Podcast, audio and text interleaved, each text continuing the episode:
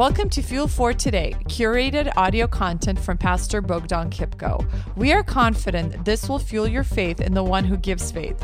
If you have breath in your lungs, God has a plan for your life, a plan that is far better, bigger, and immensely more than anything you have ever imagined.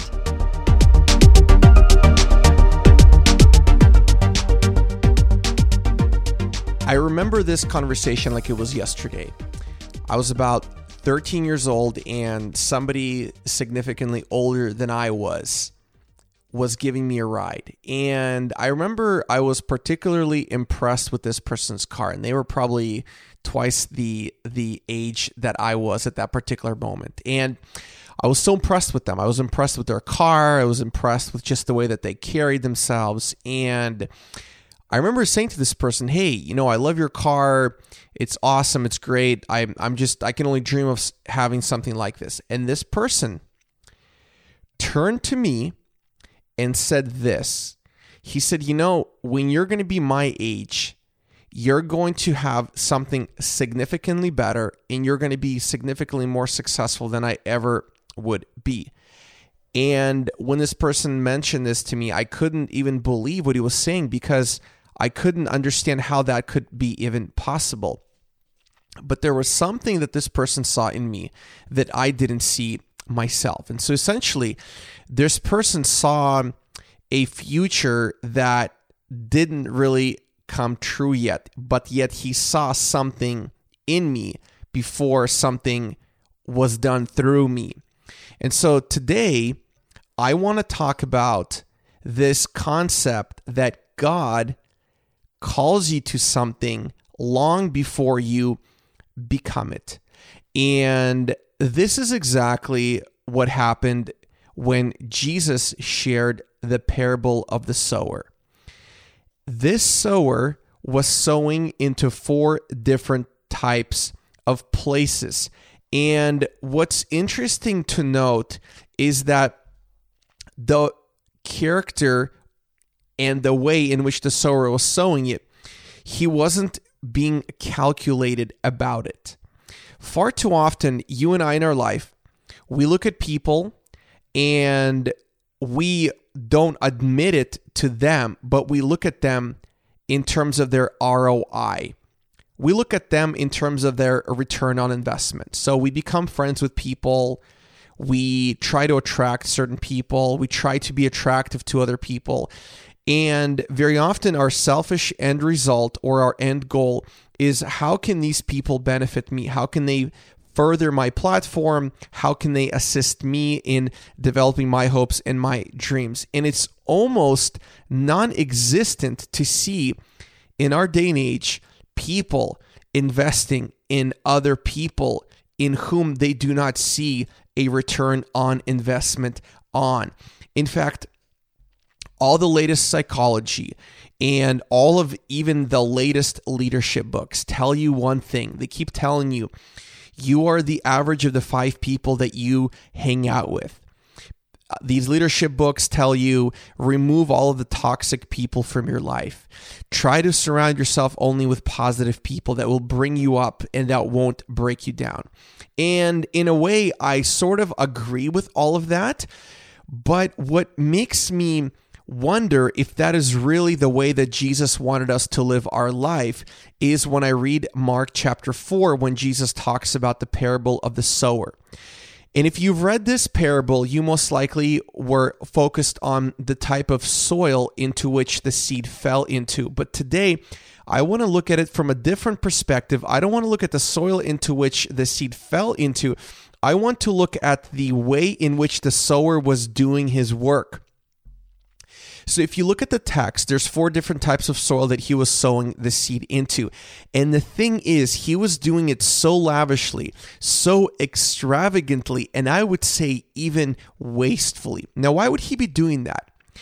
The sower was so intent on a harvest to happen that he did not limit his seed to be sowed only in the places in which he thought there would be growth.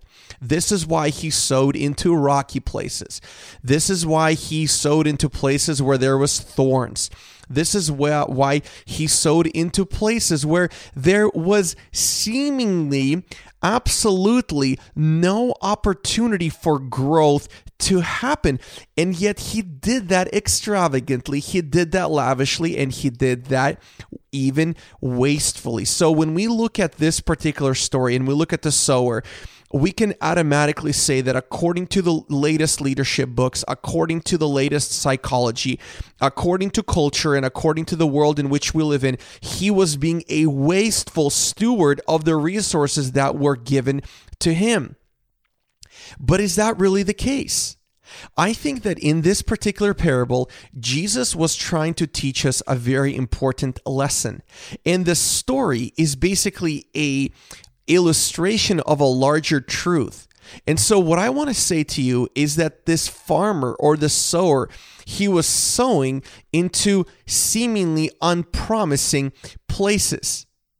He was sowing into places where he might not even get a result. But he wasn't worried about the result. He was worried about doing the work and doing it faithfully. He threw away his calculator, he threw away all of his measurements, and he just sowed that seed, trusting that it would fall even on the particular soil that it would grow and if it, it if it even fell on soil that it would not grow still god can do something great and as we know our god specializes in the business of miracles. And so I want to ask you a question. If somebody came into your life and they did an audit of your life and they looked at your life and they thought, would they say that are you an extravagant, lavish, generous sower, or are you somebody who only sows into another person's life only when you're going to get something out of it,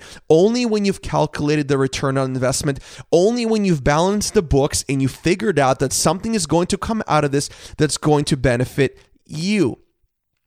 Would you be described in your life as a generous sower? Would you be described as somebody who was the sower in Mark chapter 4, where he sowed generously, lavishly, extravagantly, and even wastefully?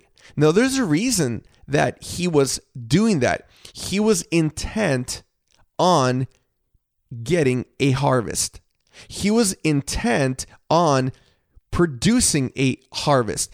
And he was so intent on the harvest happening that he sowed into every corner of the field, hoping that good soil would be found somewhere. And I want to tell you this that most likely in your life, you will experience astounding results despite small beginnings. And far too many of us overestimate what we can accomplish in one day, and we underestimate what we can accomplish in a lifetime the work you're doing right now is going to make an impact. Just like the person that gave me a ride in his car almost two decades ago. I still remember that story. And I still remember that person looking at me and seeing something in me that I myself have not yet seen. And so, the greatness of this particular parable is that when the sower was being so extravagant, the place that the, the seed that fell into good soil, it actually produced an incredible harvest. So I want to tell you do not despise your small beginnings.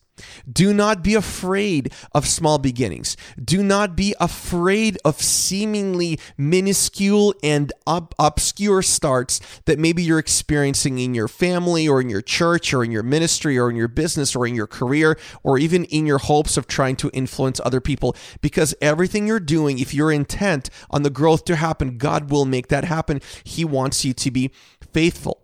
So, the lesson that I want us to understand today is this that we must begin to sow seed into unpromising places.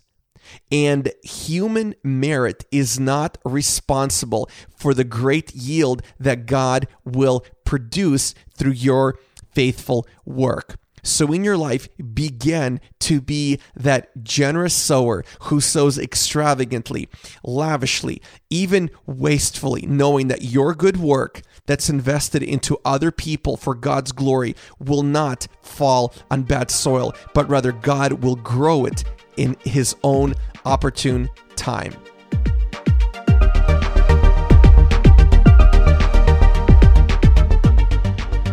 Thank you for listening to this curated audio content from Pastor Bogdan Kipko. We hope that you were encouraged and inspired by this message. Bogdan is personally convinced that whatever fills your mind fuels your life. It is his life goal to help you faithfully follow Jesus. For more information, please visit fuelforlife.tv.